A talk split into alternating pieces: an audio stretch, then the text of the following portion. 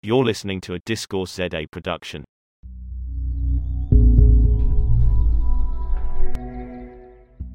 Good afternoon, Dumelang. Good day to all our listeners here in South Africa and abroad. Welcome to Digital Discourse and the TK Show. And uh, the TK Show has one primary objective, which is to try and get conversations started about pertinent issues, firstly in South Africa, the continent, and the wider world. And we try to ensure that these conversations are carried out by experts in the field, people in the know. Today's guest we have, who's in the know, is uh, Frank Lekaba from Northwest University. Not just an academic, but a former actual profe- uh, professional researcher from the HSRC, which we hope he'll tell us more about, and somebody who knows the African continent very well. Welcome, Frank. Thank you very much, TK, and, and I'm pleased to join TK's show. Yeah, man. Trust you well, boss. No, I'm okay. I'm okay. I hope you're okay as well. Yeah, good stuff, good stuff. Yes, Yeah. uh, t- today's show, uh, we invited Frank to look at SONA, so- which is State of the Nation here in South Africa, but we wanted to do it a bit differently. I'm sure if you've been paying attention to South African politics, you would have heard the president give his speech, which was uh, much criticized uh, by opposition parties and some in the community, and oddly enough, the business community was quite welcoming of it. And over the last two days here in South Africa, we've been listening to the opposition give their feedback. But Frank, I, don't want to start with just going over the state of the nation in a who said, she said type of way. But I want to start with a, with a different angle, which is to ask you, what do our Southern African neighbors, SADC, what do they make of the state of South Africa, firstly? And secondly, if you can touch on it, do you think we pay enough attention to what our neighbors think? Okay, uh, thank you, thank you, TK. Um, I, I want to believe that indeed our neighbors paid attention to the State of the Nation address here in South Africa because South Africa's development is tied to the region's development, especially the region of Southern Africa. Uh, so, by default, whether they like it or not, they have to listen to it, especially those who are interested in the regional integration process of the Southern African community. So that's one. I want to believe that uh, one would want to understand where is this supposedly regional hegemon seeking to do this year, and how will it approach uh, that which it seeks to do this year. Uh, secondly, South Africa TK has to a certain extent positioned itself as a, a gateway. Even the president said this in his State of the Nation address. South Africa over time, it has positioned itself as a gateway into the continent, not only the Sou- Southern African region. And this, by implication, is that South African businesses uh, or South African companies have infiltrated the markets of the continent and have to a certain extent advanced the business interest of South Africa. As to how that does that contribute to the GDP of the country, it's another discussion. But you know, if you go to Lesotho, for, for instance, you find checkers there. If you go to Namibia, if you go to Swaziland, if you even go to uh, Nigeria, you found you find a South African business like Shoprite, uh, Standard Bank, they call it Stanbic. Uh, you find MTN. Uh, you find all of these what they consider South African businesses originally from here that they have infiltrated the African markets. So on that front as well, it will be, I want to believe, important for the people of the region and the continent to be interested to understand what is the South African president saying with regards to uh, what South Africa seeks to do this year. And then, you know, South Africa is also playing a very critical role in the Southern African uh, development community. It kind of plays a leadership role there.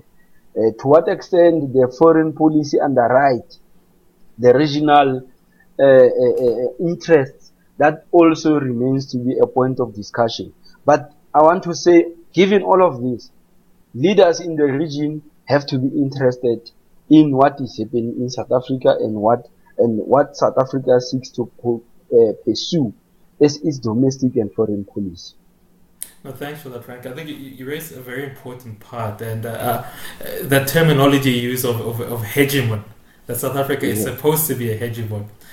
Now, are all hegemons made equal? And by that I ask, what type of hegemon are we? Because if one would assume that uh, over the years, going back obviously from President, former President Nelson Mandela, and Mbeki, uh, President Jacob Zuma, and to the current president, it, it, would seem as though we're a hegemon that we are we by virtue of our economy. Are we? Is that the only reason we're a hegemon? Or do we politically carry weight? Because I think you touched on it a bit, but I'd like you just to expand on it. Is it is our hegemony based on only on our economy, the size of our economy, or is it based on uh, that we've got a clear foreign policy of how we handle Southern Africa and how we lead Southern Africa? It is it is it is multifaceted, TK. Uh, let me just start by the concept of hegemon, contextualize it in what I'm trying to discuss here.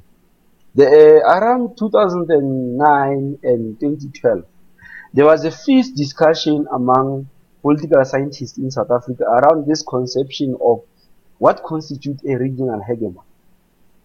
Uh, people like Professor Chris Landsberg, Adam Habib, and uh, Siphamandla Zondi, they held this discussion and there were publications targeted to conceptualize what this concept of a hegemon means.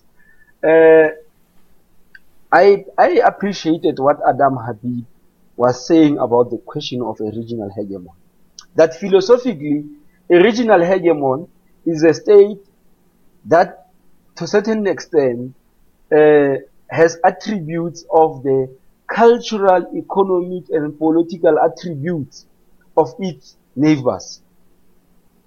And by virtue of those attributes, it then is considered as a champion of what that particular region seeks to achieve. So, in that conception, it tells you that a hegemon is a state that is embedded in what you can define as Southern African politics, economics, and, and, and social setup.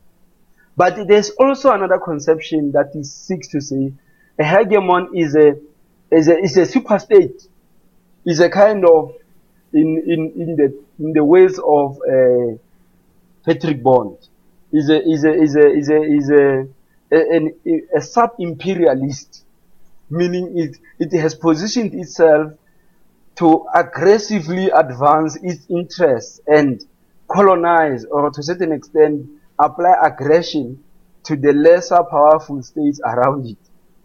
Uh, I, yes. So that's uh, what uh, uh people like Patrick Bond seeks to discuss or have contributed to the discussion.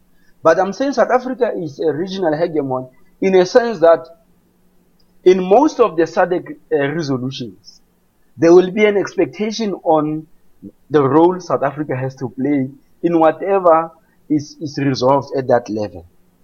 Uh, when, when there is conflict in the region, in most cases, the leadership of the South African government is expected to come out clear. Uh, you remember the situation in Madagascar. South Africa played a key role, even took uh, Marc Ravalomanana into exile here in our republic. Uh, and currently in Lesotho, uh, our, our, former Chief Justice, Deputy Chief Justice Dikgang Moseneke, is heading a, a, reforms agenda there in, in, in Lesotho. In DRC, you know, during Mbeki, what kind of a role we played. So, I'm saying when you consider all of these interventions, you get to see where the hegemonic conception of what of the discussion comes from. So South Africa is is supposed to be a hegemon in that way. That what it what it pursues as its foreign policy must underwrite what must happen in the region.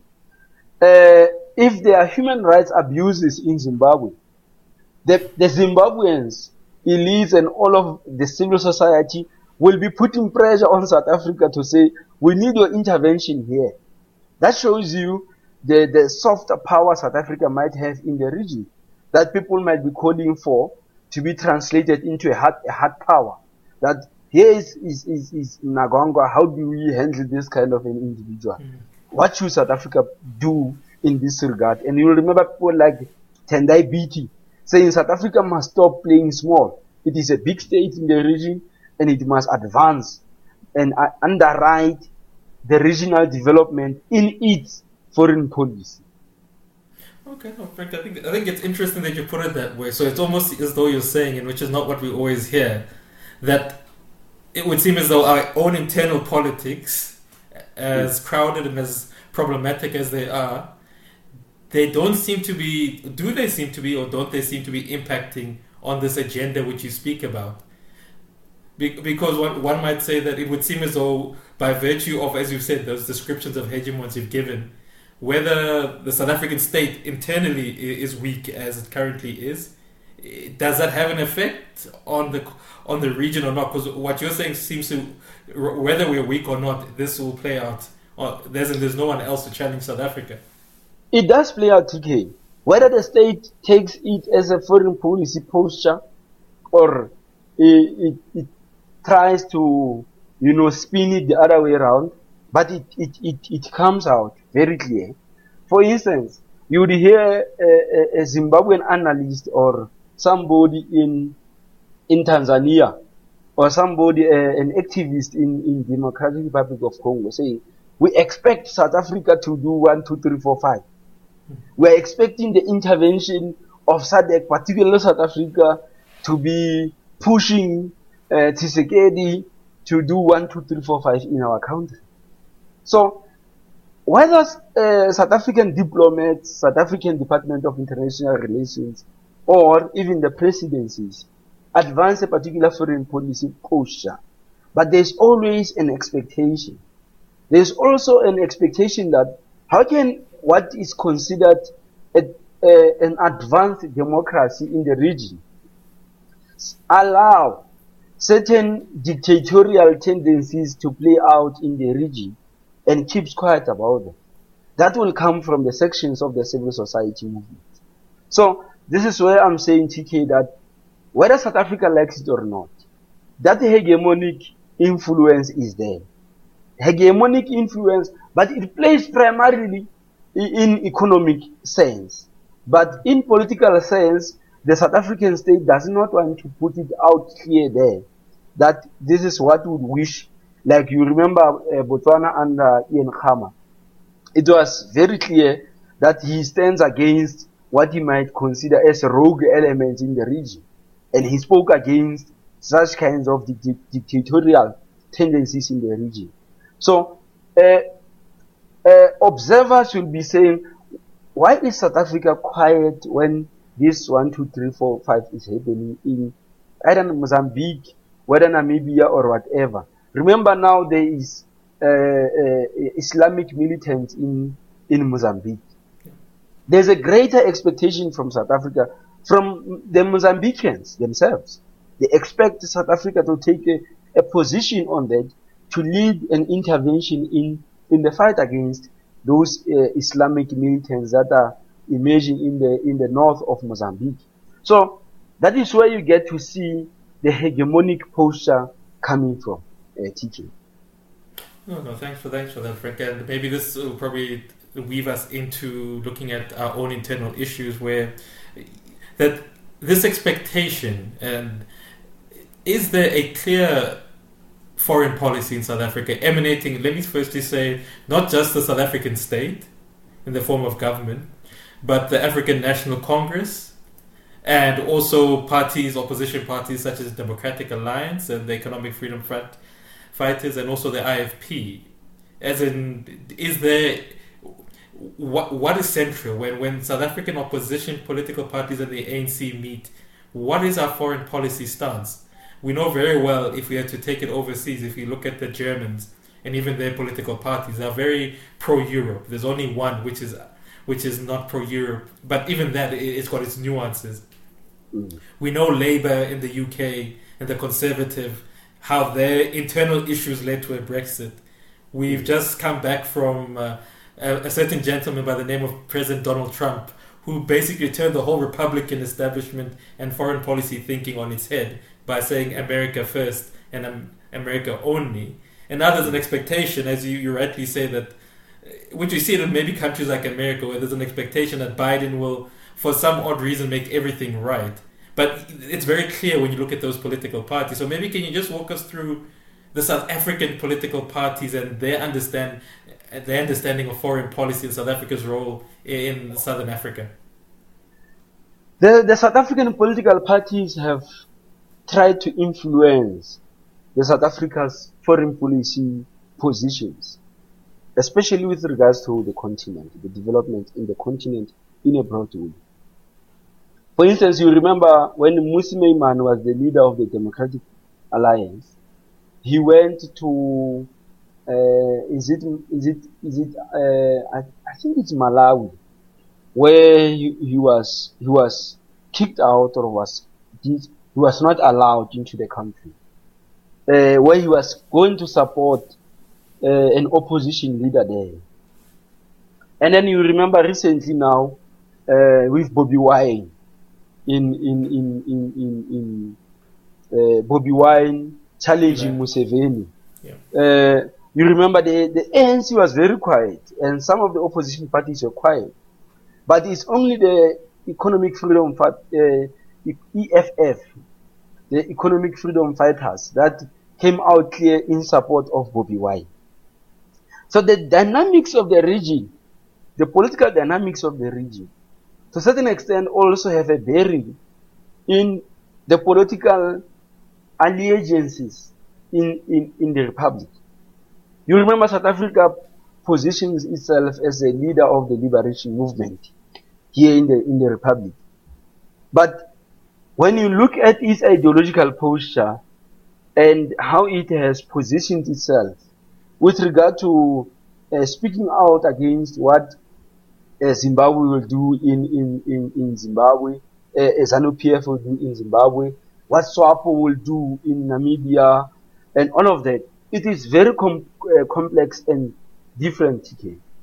Uh, you will see when SWAPO has got a conference, the ANC sends a delegation. But when ZANU PF has a conference, it's a, it's a different ball game. You rather have one, maybe an SG giving uh, uh, an input or all of that. But this is due to the historical alliances or historical relationship that these political parties have had in the past and how the alliances are shifting and changing, considering the changing of powers and the political actors also in the region. So ANC will come out in support of Frelimo in, in Mozambique. Uh, it will come out in support of uh, uh, uh, uh this party of of of, of Bo Magufuli in in in Angola in uh, Tanzania. Mm-hmm. Yes, yes. So, but it would not come out in support of somebody like Bobi Wine in in mm-hmm. in in in uh, what is this country? Why am I forgetting? Uganda. In Uganda, it will not c- come in support of Bobi Wine, although it might want to criticize and say we're asking for free and fair elections. But why is it not coming out in support? It is due to ideological alliances and historical alliances that used to be there.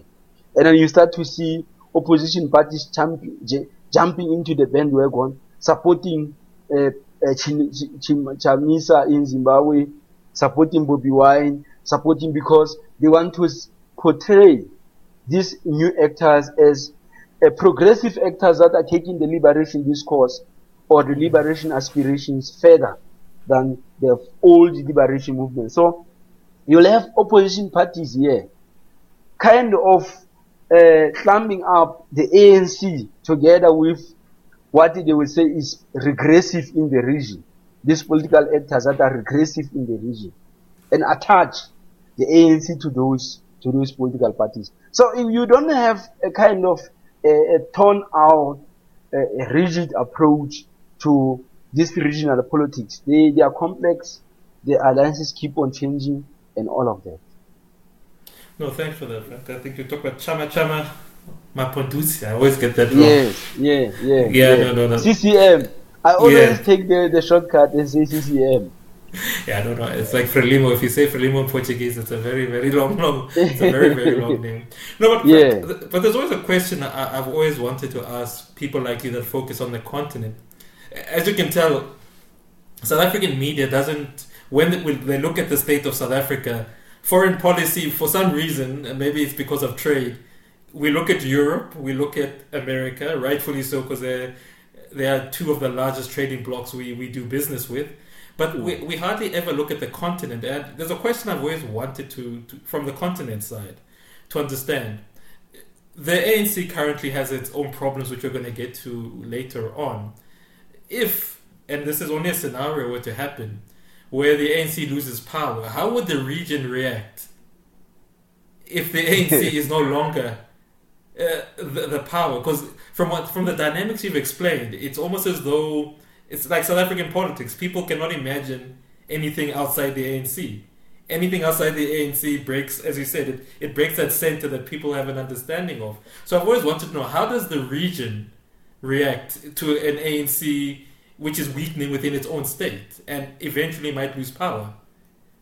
I think the, the, the regional observers and uh, uh, political leaders would want to look at the emerging individuals that can really dislodge the ANC from power and see how they can align themselves with such individuals, but not per se political parties. Uh, and and I want to argue this using EFF as an example that the the the leaders would I, I want to believe, and this is my own opinion, would align themselves with Julius more than they would allow, align themselves with the EFF as a political party. And this also uh, has a historical, I think, an influence. It might be argued that Julius has got the remnants of the attributes of the ANC within him. So you can engage him more than you can engage Mmusi Maimane, who to greater extent does not uh, uh, ooze those attributes of the ANC or embody those attributes of the ANC. And when you look at the posture of somebody like Julius, when they speak about the continent, you know, they have a particular posture of African, uh, Pan-Africanism. And that I think appeals or might appeal to the African leaders more than the organization itself will do. And that will also have an, a bearing with the other opposition parties to say, uh, how does uh, Herman Mashaba, for instance, uh, put himself out there in the continent? And what kind of reception will somebody like Herman Mashaba receive, get in, in Zimbabwe if he's to go there today? Or the kind of response he will get or uh, in, in, in a country like Angola, if you used to say, I'm going on a political visit to Angola. You can already imagine, TK, what the response would be. So already thinking when you of say, John Steenhuisen as a DA. You- the, the complexities there would be a bit, yeah. so that's what I'm saying, that the political leaders in the continent will be more interested in the leaders themselves more than the political parties. But that will be with regards to the opposition parties. But with regards to the ANC, you know, the ANC has always uh, uh, uh, uh, put up this posture of itself as a nationalist African organization. That it is, it has even influenced nationalist projects in the continent. So, uh, for the ANC is different. Whoever emerges, uh, take Steenhuisen today, should Steenhuisen emerge as a leader of the ANC, I think he will get a, a different reception compared to Steenhuisen as a leader of the DA. Yeah. No, no, no. So these are the these are the dynamics that I'm thinking about, TK, uh, in in answering your question. No, no, thanks, Frank. Because the reason I, I wanted to, to to start off in that way is then it's going to bring us maybe to a point which most South Africans will, will probably have a resonance towards. And I like that you went to the individual. President Cyril Ramaphosa, previous to him, President Jacob Zuma, previous to him, uh, Thabo Mbeki and previous to him, President Nelson Mandela. Some people might be saying it's almost as though we're going, we're degenerating in terms of leadership. But what's his stance on the continent? As in, how do, and I like that you explained that TK, it's not just looking at the individual. When it comes to the ANC, it's to look at the institution. But if you remember the visit to Harare, uh, that happened in December, the famous taxi ride, which the the, the African, the ANC took on the state, uh, on a SANDF flight, if I'm not mistaken.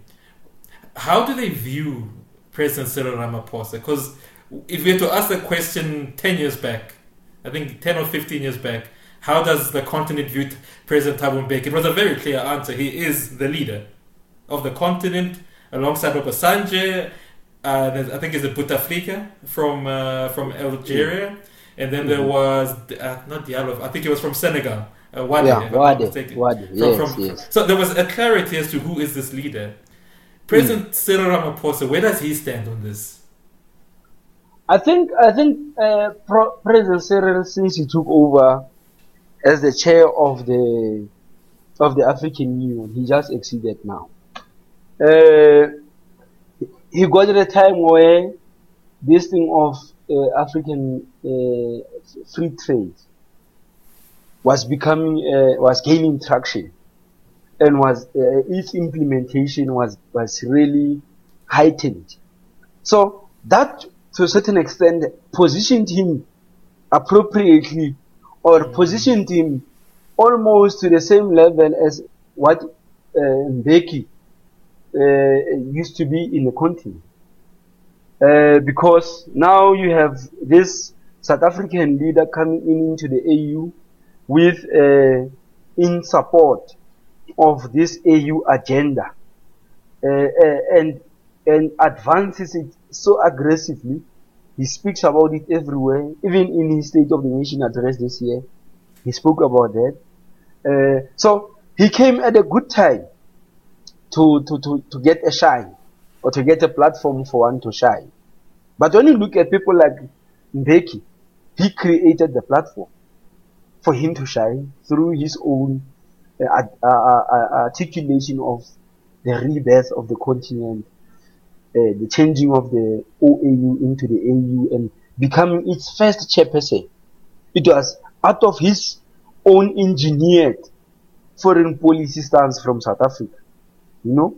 But for somebody like Prof, uh, uh, President Cyril, he comes in and already there is this platform that has been created. So he gets in and he runs with the initiative. And then you have somebody like President Zuma, who comes in. He's not so much interested in the in the rebirth of the continent or in the politics of the continent. He gets in.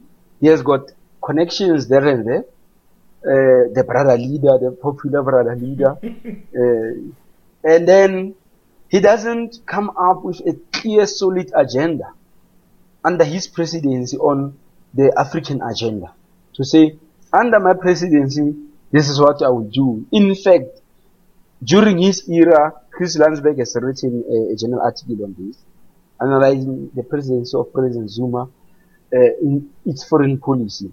And he argues that it's under President Zuma where uh, a foreign policy of South Africa became more inward and more nationalistic and advancement of national interests more than before. It mm. became more pronounced. And you have that in Cyril. But it, with Cyril, it's hidden by the fact that there's already this continental agenda that he comes in. He comes in and he comes in at the time where South Africa must become the chair of the AU. So he comes in and he gets everything already engineered for him. So he, of course, he lives a different kind of a, a legacy. No, no, thanks for that, Frank. And I do like the way you've been able at least to describe each president's foreign policy stance. And, and that maybe brings us closer to home. And it's a question which I'm sure you get asked a lot of. What should the South Africa, the average South African Okomahikeng, KwaMashu, or Le, Lamontville, Soweto, what should they care about uh, South Africa's foreign policy? Because I mean, at the moment, I think you you probably agree, but again, it's up to you to disagree. The average South African just is struggling at the moment. when you when you speak of the continent, the first thing they think about is these borders, which are are quite pesky and the fact that the government, South African government, has been poor at managing the border, and look, and the bigger questions of the economy, that the economy is not doing well. So, how would you then assess the, assess that that that particular stance of, a, of an average South African who just says this? Frank, I, I I'm glad that you know about the continent. I'm glad that you know about ZANU, MDC, SWAPO, and the rest, but not. I, I just care about my food at the moment, and it's not coming through. What what would you say to that? It, sure. Yeah, TK, it, it, it is a sentiment that you'll of course get uh, in in Foreign policy to, in its design, TK, it is elitist. Uh, even the discussion around foreign policy and you look at the, the kinds of individuals that are interested in the, in the foreign policy discussions are elite by, by design. Mm. But, like I said uh, previously, foreign policy is by design an, an extension of domestic policy. Yeah. So, the domestic politics have a greater bearing on how uh, the country plays out itself externally. Look at this. Uh, Trump came in, positioned himself as an advocate of uh, American businesses and champion of uh, the Texas guys and all of that, the, who are industrial players in, in, in, in the US. And he went on under his presidency now to go and challenge things like uh, uh, Paris Agreement. Yeah. When you look at that posture, that uh, he was in his uh, election manifesto was saying America first, it became a real foreign policy uh, posture, where he now said, no, we're no longer going to support institutions like World Health Organization. They don't serve us where I'm withdrawing America from World Trade Organization. I'm withdrawing America from uh, Paris Agreement. It doesn't work for us. And so you get to see where, where, where the line is drawn. And you get to see how the, the, in, the interplay between foreign policy and domestic politics. So with, with the South African case, I think it is more uh, uh, influenced by the kind of the presidency we have in the republic as to what will the what will be the conscience of the citizenry around what we might say it's a it's a it's our foreign policy agenda. For instance, you look under Mbeki's era, uh, TK that time I was uh, uh, uh, when Mbeki took over, I was in in high school I was still in high school and I went on to go to go to university. The first time I heard of African peer review mechanism is on radio, mm-hmm. which is a national broadcaster, uh, SABC radio in the northwest Motsweding. I started to hear about APRM on Motsweding without even having went to university and got a clearer understanding of foreign policy and all of that. So it is about the kind of leadership as well that uh, gets to champion this thing. That if you hear, because there was an, a regular advert, the APRM will be in Lesotho, the APRM, South Africa has uh, uh, signed, what was APRM? So APRM was all over on Motsweding advert. Mm-hmm. And it, I got to get a sense of what is this APRM, got to be curious. So it was because of the, the, the, the, the the posture of the, the leader at the time. So, whether somebody in, in Mahikeng or somebody in, in KwaMashu cares about what happens in the domain of foreign policy, it affects them. South Africa in 2009 uh, took it after the American uh, foreign policy posture that all its allies that are aligned to Iran must start to reduce their relationship with Iran. Since then, South Africa took a decision to also uh, reduce its in, ex imports of oil from Iran.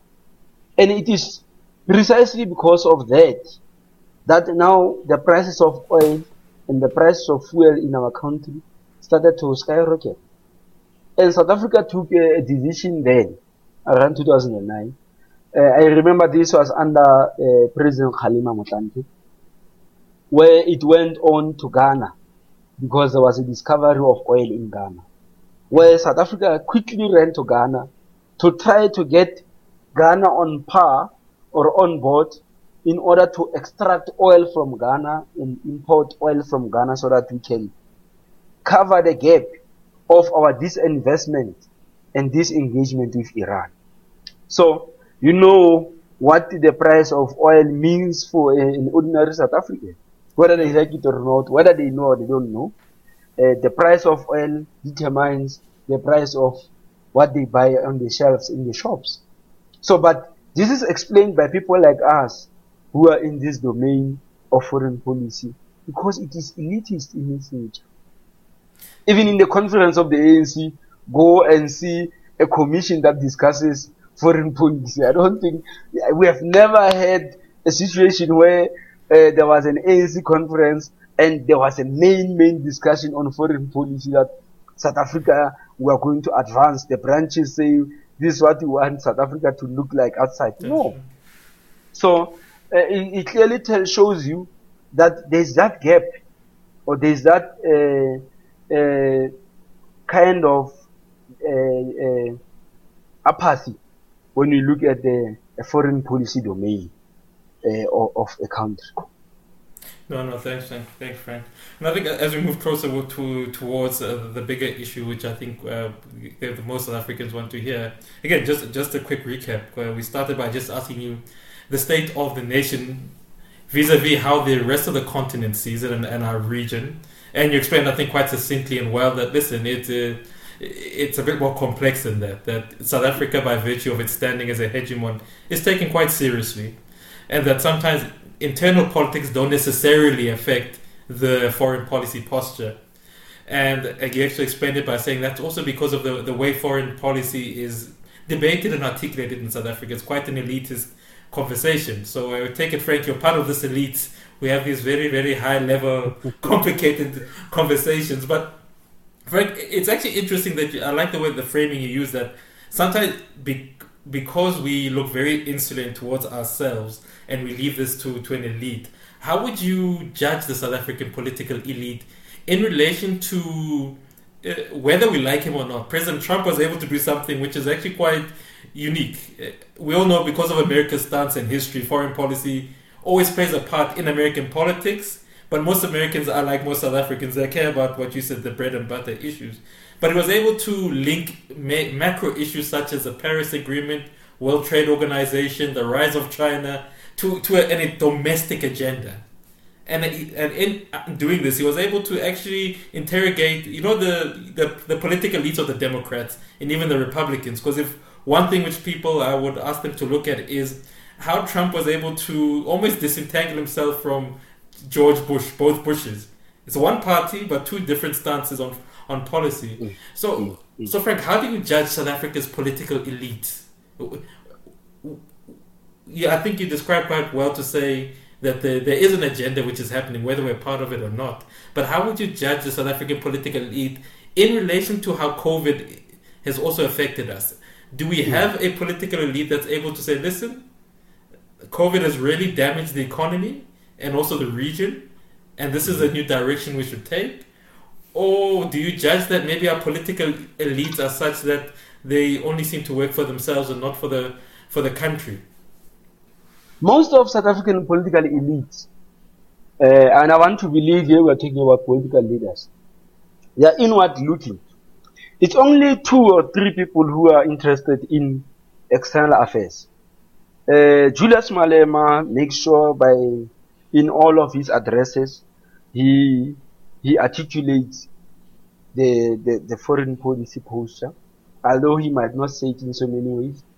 But he will say, I support Bobi Wine. And he will, be shocked, where does this come from? But he does that mo- most of the time. And then you have uh, uh, somebody like Herman Mashaba, who now becomes very unpopular with the foreign policy study by uh, talking about immigrations, arrest illegal immigrants, uh, what what, close our borders, and all of that, which is a very antagonistic position from the EFF position. And by virtue of that, he plays in the domain of foreign policy. But I, I want to add argue, TK, that take what Trump stood for uh, in his first term, Hmm. in his first uh, uh, uh, campaign. Take it and narrow it to South African cause. Let somebody stand up and say South Africa first, and somebody like Herman Mashaba should he articulate it just like that? Uh, just you will see the amount of support this person might likely get, even from academics, even from the elites themselves. You know. That's true. That's very true. yeah. So because when you look at Herman, he takes very micro issues to the to the micro level, but he doesn't have a very good strategy like Trump had. Trump had a very good strategy of elevating micro issues to macro issues and make macro issues micro issues that is about Americans. About an American who's working in the industry. You cannot allow China to keep on exporting its cheap material into America and killing American industries. That makes sense for an ordinary American. Hmm. So, but when you listen to Herman, his message is not so much coordinated. You know, his message is mainly on immigration. But he doesn't link up immigration with uh, key issues that are very micro, that are very uh, bothersome to most South Africans. You know, you can now start to say, no, South Africa is not growing as it used to before because South African firms n- are, are no longer outward looking like they were during apartheid era. Hmm. And that will make sense to some, to most of the people on the ground. That okay, now we can hear what he's saying, what where he's going.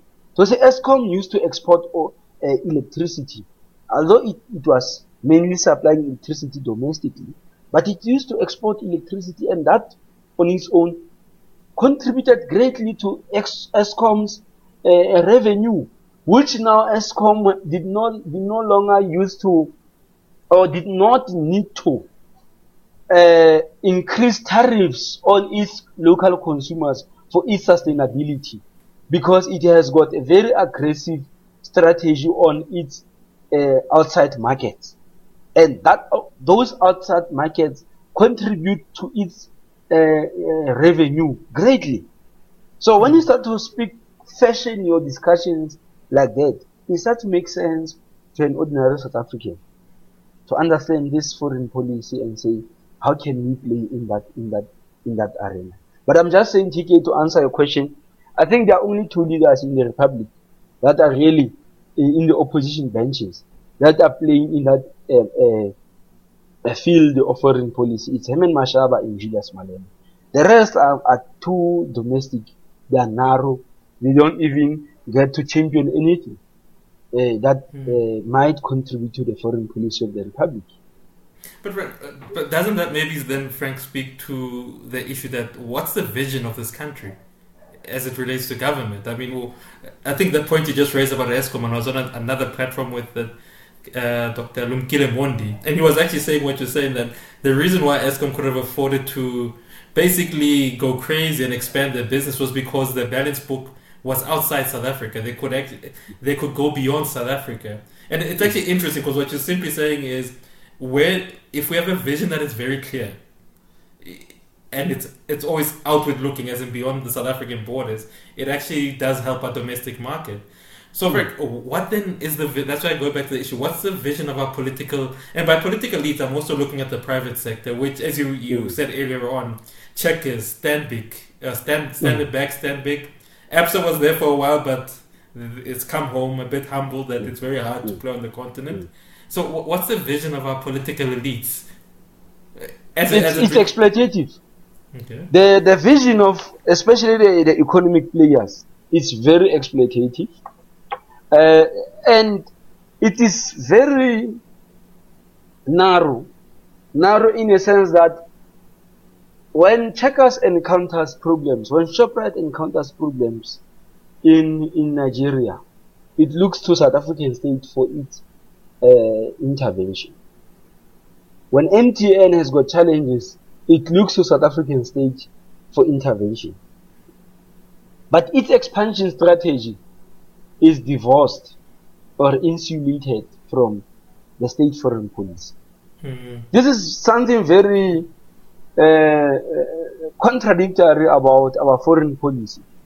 Even the president in his State of the Nation address said uh, the, the, the African Free Trade Agreement is going to help us to enter into African markets and uh, expand African business.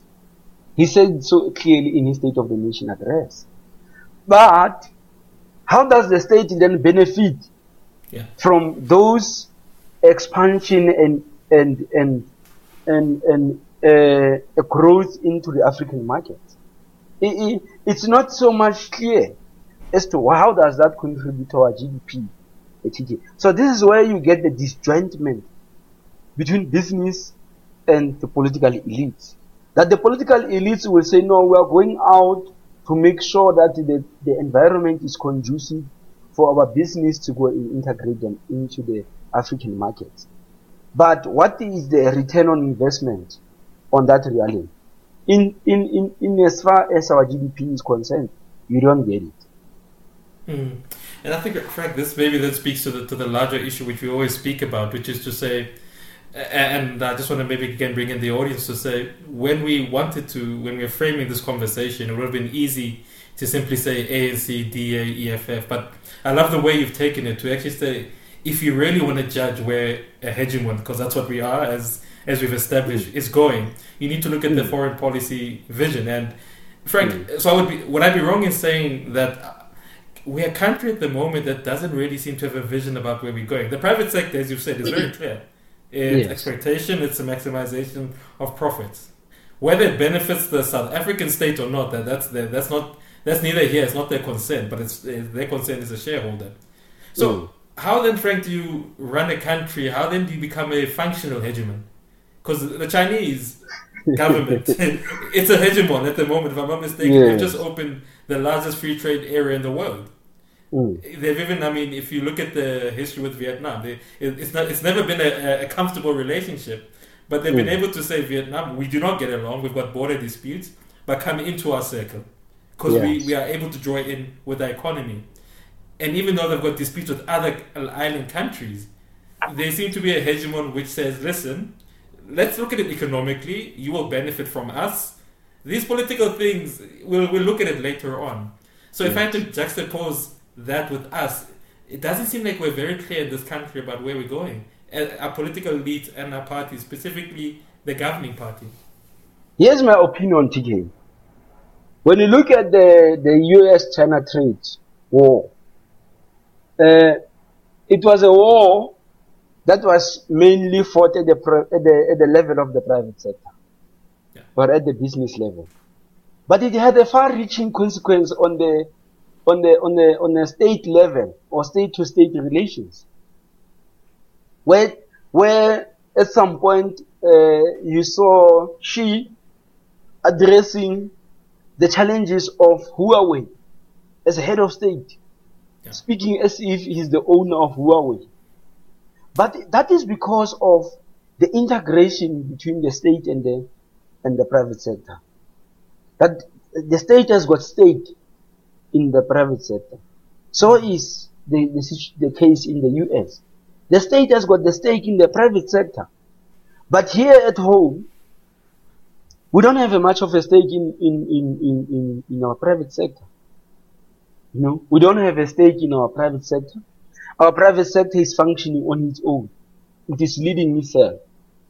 In fact, our private sector influences our politics. So, which should be the other way around? Or which should have a, a common ground somewhere where the playing fields are leveled? But we don't have that in our, in, in our republic. So, that is where now you get to see that, uh, for instance, uh, 2011, South African soldiers died, about 10, died in Central African Republic. And there were questions as to what were these guys doing there? Hmm. can we get an understanding as to what were these soldiers doing in Central African Republic? What was that intervention all about? And there was nothing um, of material benefit that came up from the Department of International Relations to say why were our soldiers deployed there. But look at the American soldiers where they are deployed and look at the, the, the, the economic interest there. The American soldiers are, are deployed to places where uh, a, a, resource extraction is taking place by business, by American businesses. So you have business interest intertwined with the state interest. And that can therefore, uh, you find that uh, entanglement in the foreign policy posture of the American state and the American business. But here at home, you don't have that. You don't understand. Okay, during Mbeki's era, you would hear that the president went to uh, uh, uh, Cote d'Ivoire. But on his plane to Cote d'Ivoire, you would hear that there were these businessmen and women in the plane. So you, you could see that although there will be those diplomatic relations that will be uh, uh, uh, exploited, the business will also be having, will be also be sitting on the table to say, where can we intervene? How can we come in? And all of that. We hardly have that lately, uh, TK, since especially you know, during the era of President Zuma. So we don't have that. You know, although we might look at it outside, we look at China and we don't have that here, TK. Where the business, where the state is making environment conducive for the business, and the business is intervening to advance the state interest so that the state is not burdened in its social responsibility to its citizens in, in as far as the fiscal and the budgetary uh, uh, purposes are concerned. No, I think Frank, that's a, that's a, very interesting take because I think it actually, what you've just described, one could say that actually is a perfect state of South African politics, where the government, being we call it the state, seems to be on its own agenda, and the private sector, which I mean, rumors are always that they're sitting on lots of money, and they just don't want to release that money. And their argument is always, how can we release it to a state that doesn't seem to be able to govern itself? Mm. Which then, Frank, always brings up that bigger question of we are in this particular bind, as you know, today. Um, the SG Secretary General of the ANC has just gone to court to answer for things in his home province. And we had many visits. I think yesterday was the Minister of Security, uh, of Policing, uh, uh, Mr. Cele, went to go visit the old man in Nkandla. And it would seem, Frank, and this is maybe an analysis of, which brings us back to what I started with by saying, how is it that we are always unable to look at the bigger picture? Why is our. Because when you say the political elite, we also have to bring in the media into this discussion, because they have a way of framing a conversation Mm. Obviously, the people tell you the big story is that the former president Jacob Zuma doesn't want to go to uh, to the the Zondo Commission, but it's actually quite you put it quite wonderfully to say, listen, to get the if there's a toxic relationship between the elites, private and public, what will tend to happen is one will try to outdo the other, and one might say that's what state capture really is about. That we have not looked at the totality of state capture; we've only looked at an individual in the form of the president. But what I'm trying to ask is, that Frank, you'll tell me if I'm wrong in saying this, that there seems to be, a, because we don't have this vision, this unifying thing about what are our business going to do in the continent, how is this country going to develop, the only thing you do is that you look internally. You start to self cannibalize. You you start to only worry that my president, President Jacob Zuma, is not going to the state capture, and then you start to do this thing, you know, where you hypothesize that because this one individual, who the courts have told us what happens if you don't go, because he doesn't go there, we have this thing called the constitutional crisis. And the mm. argument I always, and I, I want to test this out with you, Frank. The argument I always say is, I would be more worried if we didn't have courts and police that were going to enforce what happens next when you break the law. Which is to say, if President Jacob Zuma, which is his right to say, listen, I don't, I don't feel this thing, and I'm not going, and he's done the calculation that I think it's a. I think I was speaking to one advocate who was saying all that happens now is that it is in contempt of court it's either they give him a prison sentence, which cannot be more than uh, six months, or he pays 50 pounds. It's done and dusted. We know the consequences. And we know that's going to be enforced. But the media, South African media, are very good at dwelling on a problem and maximizing it. And this is where my worry comes in about where the state of our elites are. Where would the problem not be that they could not do enforcement, not that he didn't want to go? And I think maybe that that's where I just want to just say, am I looking at the wrong way, or or how is no, it? No, you are correct, uh, TK. That the if the the politics are too internal and too inward looking, in every state, if that is how you conduct your politics, you are bound to uh, uh, encounter serious problems. You know, so this issue as well of of of uh, the, the, the former president reflects that, although it is not so much uh, directly connected, but it is a reflection it is a reflection that here is a leader who, when you, if we are to go by the testimonies at the Zondo Commission, who, when you look at the exploitative nature of what happened here in the business, the, it was inward looking. In fact, the agenda was now at the level of the state. How can we milk this state if you, if the testimony is anything to go by? because that's one thing we can rely on now since well he doesn't want to go and appear and give us a, a, different perspective or a different version of how things unfolded. But you see a deliberate agenda to say let us milk this cow called a state. Let us milk it for what it all what it has and uh, from there we go but where you could have said okay let's use the state and see what other avenues are there that are not yet exploited that can be exploited in order to broaden the, the, mm. the, the this economy so that it beneficiates you know as more players are coming in they are all beneficiated in this economy i mean what was the point of the guptas yeah. playing the kind of role they played here in the republic when they could have went outside when they could have mm. taken their ANN to be a more uh, foreign focused kind of a channel because already with what we are having, they are all inward looking. Why not have an ANN looking outside? Bring mm. us a different perspective of things. Why are you not having uh, uh, uh, uh the, the, the, young Zuma, the business guy? Uh, why are you not having Duduzane uh, having companies that are more interested in what is happening in the DRC, what is happening in Angola, and all of that. Why? You you have these guys cannibalizing here, and mm-hmm. because this cake is not being broadened up, now you end up fighting for the slide that is already depleting, that has been eaten before. So this is the thing. When politics are more inward looking, the development of the society. I mean, uh, when you when you read Walter Rodney, he speaks about development at, at a two level. He says development at the, is at the personal level and at the community level.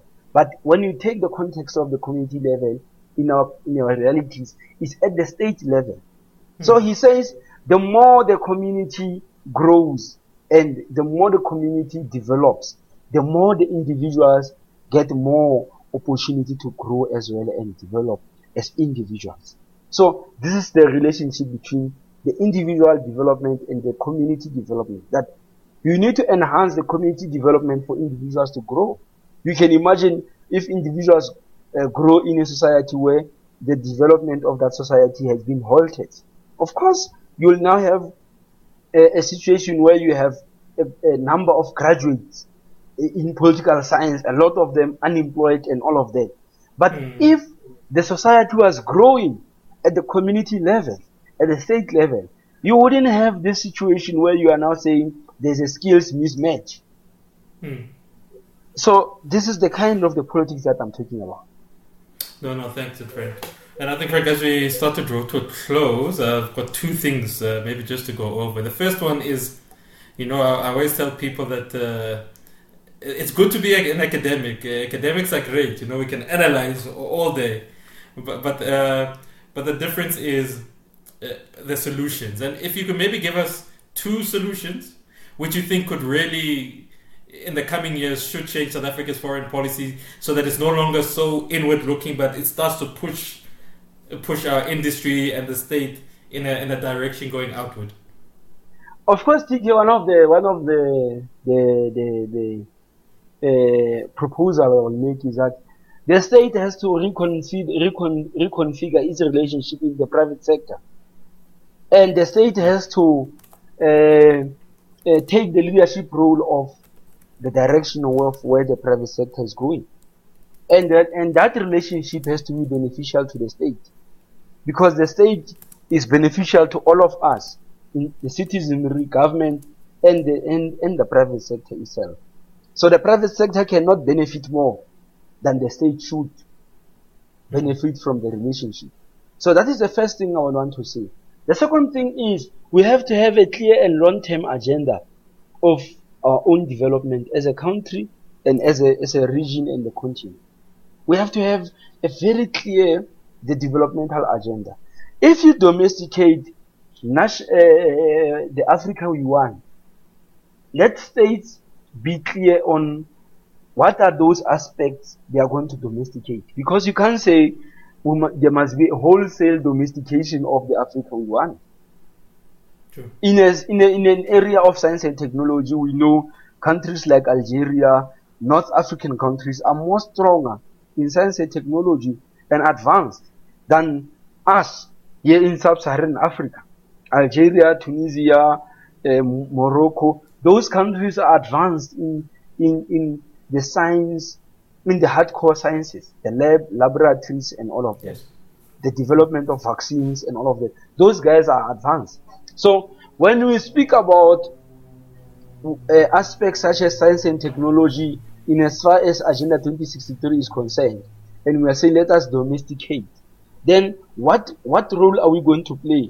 I mean, if you are to say a country like Madagascar must lead in that aspect of science and technology. You see now you are you are asking for somebody who's carrying two liter to carry now five liter of water.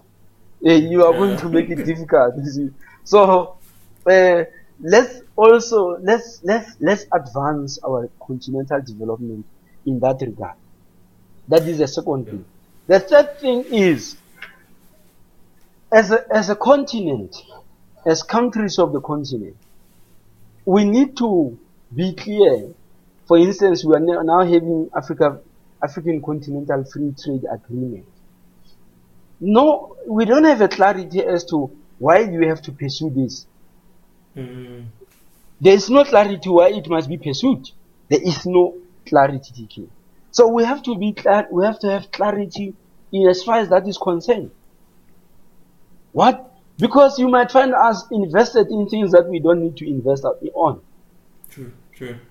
You know, uh, I remember Professor William Gumede said one time, we need to be clear as to what are those things that we are going to give in the in the in the global value chain.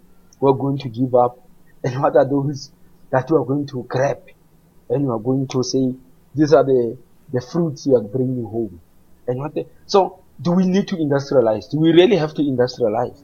Mm. He was asking that question. Do we really have to industrialize?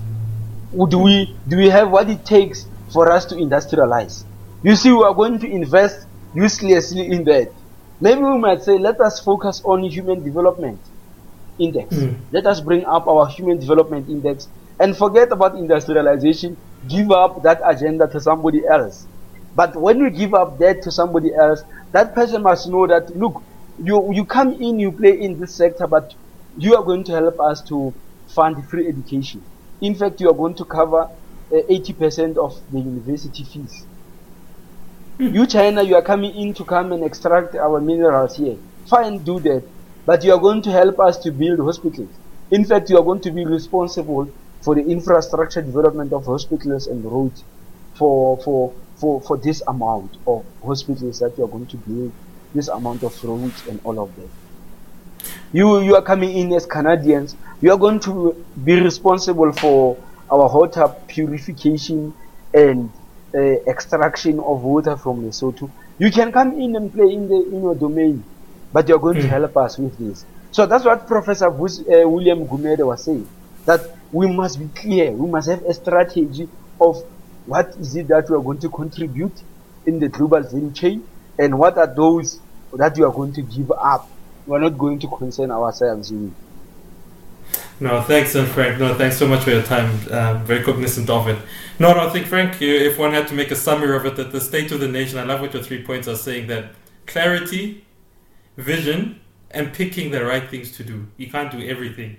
And I think that, in a way, kind of sums up the problem of where the Republic is at the moment. So, Frank, thank you so much for your time. And is a, as a parting shot, anything we should look out for from your side? Any big writings, any big projects which you want to tell us about as you lead us out of this uh, TK show for today? Yo, TK, uh, look, I'm busy. I'm busy trying to contribute something on the understanding of coalition politics and the whole crisis of coalition politics in the Lesotho. So I'm writing a chapter, a book chapter on that. Uh, I'm also writing something on contributing something to a book coordinated by colleagues from Botswana on the politics of Southern Africa as to how do we understand the changing nature of politics in the Southern Africa. So those are the major uh, projects I'm involved in now. Uh, I think this is what I can chew given what uh, uh, environment we exist in. You know, uh, COVID has changed so much for us. We, we no longer do the field works as we used to, and I'm, I'm one person who's more orientated to the writing that is informed by field works and research. I'm not one to sit down and thumbs up and read from books and uh, theorize and philosophize out of that. I'm one who likes to go down and interview, conduct interviews. So COVID has made it difficult for us to to really do our intellectual work uh, besides teaching and learning. But those are the, are the only two outputs that I'm working on now, uh, and that are likely to come out this year. No, then no. Thanks so much, Frank, for your time, man. And uh, yeah, all the best. And I'm sure we're gonna have you again. Thank you very much, TK, and thank you for your time, for your invite to the TK show. Coolest, right? Sure, sure, sure. Hey,